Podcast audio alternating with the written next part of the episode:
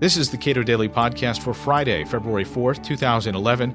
I'm Caleb Brown. Sunday marks the 100th birthday of the 40th President of the United States, Ronald Reagan. William Niskanen served as a member and acting chairman of Reagan's Council of Economic Advisers. He is currently chairman emeritus and distinguished senior economist at the Cato Institute. We spoke about Ronald Reagan earlier this week. What did you know of Ronald Reagan, the man? Well, I had worked for him when he was the governor of California. I was a professor at Berkeley at the time and served on two of his task forces. So I had some sense of what he wanted to do as governor. Now, over time, I got to know him as a man. And I have a summary of uh, my perspective on him uh, in the last year of his administration that is in my book on Reaganomics. Reagan is the most important, trans- most transparent person in American public life. He conveys much the same impression to a television audience before large groups, to his cabinet and aides, and to the socialist president of France. He is at peace with himself, comfortable with his convictions, intuitive rather than analytical, youthful in spirit, infectiously optimistic, and gracious in his personal relations. The contrast with Richard Nixon could not be more dramatic. I had worked for Nixon also. As president, what were your expectations uh, when he became president? Well, I expect him. I expected him to have ambitious goals. I did not realize how strongly committed he was on the foreign policy and defense area, but that I think was his most uh, substantial accomplishment of ending this, ending the Cold War. Uh, at the end of his term, uh, the Warsaw Pact had dissolved. Russia itself, the, the USSR had dissolved, Soviet Union had dissolved. And that was a consequence of, of several things. One is uh, beefing up uh, uh, national security spending, uh, greatly improving the, uh, the uh, outcome output of the American economy, and importantly, keeping his priorities right. One of the most important things that Reagan did on foreign policy is withdrawing the Marines from Lebanon after Hezbollah had bombed the Marine barracks in Beirut and killed 200 Marines. Uh, Reagan didn't want that to divert his attention from his more important role of uh, of challenging the Soviets and bringing the Cold War to a to a successful end. And challenging the Soviets uh, indirectly. Challenging the Soviets, I think, rather directly, uh, not by moving military forces, but making it clear that we had a very powerful military and a strong economy to back it up. Now, the second thing that Reagan did in that area that was uh, surprised most people is that he developed quite good personal relationships in his second term with Mr. Gorbachev. And that helped bring the Cold War to an end by, by having an ally in, in the Kremlin. there was a small recession in the spring of 80. Um, the 70s were not a great decade for uh, economic performance and uh, inflation was quite high. What was Ronald Reagan walking into uh, when he became president? Well, he uh, inherited an inflation rate of 13.5% on the Consumer Price Index. Uh, he inherited a uh, Federal Bank, a Federal Reserve Bank chairman uh, that Carter had appointed. But what he found, and with good advice on this matter, he reappointed Volcker right away and gave Volcker a free hand in terms of the conduct of monetary policy, something that Carter had pulled the plug on Volcker in 1980, an election year. Now, Volcker, uh, through the fall of 82, uh, which was a congressional election period of time, maintained a quite, uh, quite strict monetary policy of um, very low growth of the money supply. And it was not until after that that he started to ease up. The consequence of that uh, actions by Volcker and with the support of the president, even through a uh, congressional election year, led the inflation rate to fall to 3.2 percent in 1983. So it was brought down from 13.5 to 3.2 in three years, and that uh, that was one of his major accomplishments. And I think in that case, it was a consequence of his own convictions uh, and uh, and good advice from his um, economic advisors. A lot is made of a situation that could arguably be similar to one that we face right now. We have uh, one House of Congress controlled by Republicans, a president uh, of the Democratic Party, and maybe a potential for corporate tax reform in, in the uh, in the night the big 1986 uh, tax reform, which was hailed as as deftly handled. Can you describe the, the situation there? Well, uh, there were two important tax bills in Reagan under Reagan. The first is in 1981, brought the top marginal rate on personal income from 70% down to 50%, effective in I think 1985, brought down over that period of time. Now, the 1986 uh, tax reform bill brought the top personal rate down to 28 percent. So uh, Reagan inherited a top uh, rate of 70 percent, was brought down to 28 percent uh, by the, the second of these two big tax bills.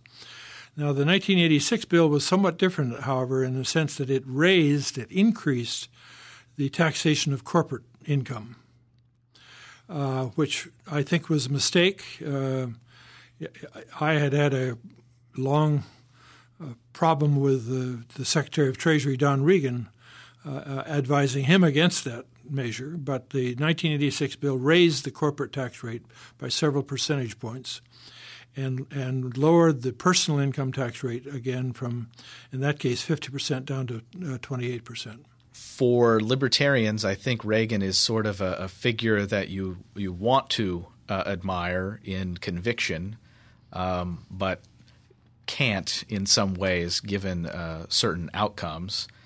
When he gave speeches uh, on the campaign trail, he would say that government is the problem, but was careful to say things like, well, we need government's rate of growth to not be as high as these other guys over here would prefer. And uh, so that sort of uh, might have dashed the hopes uh, for an honest to goodness reduction in the size and scope of government. Well, I think part of the reason for that is that Reagan put about 70% of the budget off limits to, to any cuts that he would propose. He put off limits defense, which he was building up, off limits uh, Social Security and Medicare at the time, the big entitlement programs, and of course interest payments on the federal debt. So all of his tax reduction or his spending reduction proposals were were specific to the other 30 percent. Now that uh, d- domestic discretionary spending. Now that uh, that part of the budget has more politics per dollar than any other part of the budget because it's spread in quite fine detail over or, or many many many different people, and uh, there were some minor uh, reforms in it. They're moving toward block grants and a lot of uh, uh, uh state and local grants moved from matching grants to block grants but uh, there was very little spending uh, reduction approved by Congress uh, in that discretion, domestic discretionary spending. Now, that's, uh, that maybe should not have been too surprising, but in any case, total spending proved to be a good bit higher than what the Reagan administration uh, anticipated in, in its first budget because it was in part because it was primary, primarily because it was focused on this 30% of the total budget, which has a lot of politics in it. Jimmy Carter had a pretty good record as a deregulator, and I think that surprises a lot of people to hear that. Um, what was contrast those two records and what what uh, what they mean and maybe the circumstances surrounding the deregulatory record of Carter versus Reagan. Carter had a, a good, really an unusually good uh, deregulatory record that he sold under somewhat false pretenses. Uh, the general inflation rate was going up sharply under Carter, and Carter sold his deregulatory proposals as a way of controlling inflation. But you don't control total inflation by deregulating particular sectors. And of course, Carter ended up with this 13.5% inflation rate in his final year. But he deserves credit for the substantial deregulation of uh, railroads and trucks and, and uh, domestic transportation and starting on utilities, uh, even though that it was sold under false pretenses. But he deserves credit for that. It was not a high priority for Reagan in the first place, although he had he had a good person in charge of deregulatory measures in, uh, in Office of Management and Budget, Chris DeMuth, who later became president of the American Enterprise Institute. Um, there was just not that much additional deregulation that was going to be easy to accomplish. There was one big improvement in antitrust. We had a we had a, a very good antitrust attorney general, attorney general for antitrust, Bill Baxter, coming out of uh, uh, Stanford, I believe, during that period of time. Uh, under both Carter and before that, there had been long-standing antitrust suits against IBM and big big companies. Uh, Baxter basically said, "Enough is enough. I'm going to stop it," and that's and he did. We had a much cleaner approach toward antitrust under Baxter than was ever the case ever, I think, before. Now, the other thing that that Reagan did is, I think, not remembered very much, and it worked, but it worked out very well.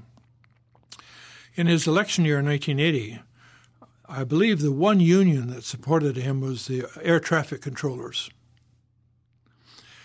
Well, in the summer of 81, in Reagan's first summer as president, the air traffic controllers pulled a strike, closed down air traffic for a while, thinking they could get away with it, having having supported Reagan in the election. Reagan uh, um, issued a, an order against the Union. He brought in a lot of military air traffic controllers, tried to restore uh, air traffic, and it was quite well restored within a week or so and that was a very good signal about um, about how he would react in subsequent situations.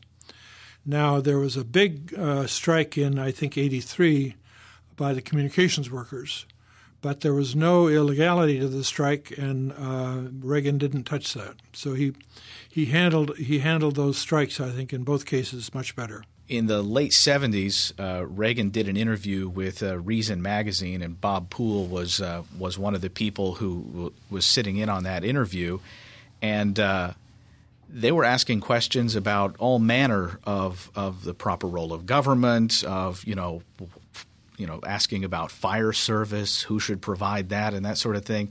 And in the, the answers, you get a real sense, I think, that, that Ronald Reagan had really thought about these things, like had spent quite a bit of time considering what really is the proper role of state, federal government, and, uh, and how these things ought to function in, in his own idealized world. He suggested that at the heart of conservatism was libertarianism. And uh, was a particularly striking comment. What kind of philosophy did you glean from uh, from Reagan in knowing him? Well, I uh, I was puzzled about why his judgment was so good on so many matters, particularly economic matters, uh, until last year, in which I read a book about uh, Reagan's role as a spokesman for uh, General Electric. Uh, Reagan came to General Electric after being what I must acknowledge a second rate movie actor, but then the president of the Screen Actors Guild and a Democrat. And um, but during the period of time that he was a spokesman for General Electric, he read an incredible amount of material. He read the Hayek and and Mises and and uh, and Friedman and so forth the uh, uh, during that period of time. Second is that he he he took the lessons from his from his reading and put it on three by five cards. And then the actor in him memorized the cards. So he not only had the understanding of what he was talking about, he had the he had the rhetoric down. Well, I when I was working for him both in California and here, I was puzzled about the fact that he was Reagan was not a very analytic person, but his intuition, his judgments were so good and I couldn't understand why uh, how he how his judgments were so good without being really a, very uh, analytical in his approach toward matters. He would typically, when he received a memo or a proposal from somebody, he would check the bottom line of the proposal against his priors without necessarily going through the argument. He didn't really didn't he didn't want to involve himself in the detailed analysis. The analysis was more important to sell the argument to other people in, in the cabinet and, and, and elsewhere. But he was his judgment on the on the outcomes was so good it puzzled me. Working with Vice President Bush at the time, he was just the opposite. You couldn't you couldn't predict what his judgment was going to be, but he acted as if he was deeply involved in the analysis. Uh, in Reagan's case, he he um, his judgment was so very good, and one of his more important judgments is to to recognize and to acknowledge when he was not comfortable with the proposal. And so he would he would very seldom get involved in a problem when uh, f- uh, forwarding a proposal just because approving a proposal because somebody else proposed it. If he didn't understand it, it didn't understand the reasons for the proposal, he would almost always delay action on it and appoint a different group to look at the uh, proposal before he would take actions on it. And a willingness to put issues off like that when he doesn't understand it themselves is the better part of wisdom. Uh, and I think, but as I say, all during the whole period of time that I worked for him, I didn't really understand where that judgment came from. I doubt whether it came from being a movie actor or head of the Screen Actors Guild, but it came, I think, in very large part from his experience as a spokesperson for General Electric for eight, uh, for eight years. William Niskanen served as a member and acting chairman of Ronald Reagan's Council of Economic Advisers. He is currently chairman emeritus and distinguished senior economist at the Cato Institute. You can read more of his work at cato.org.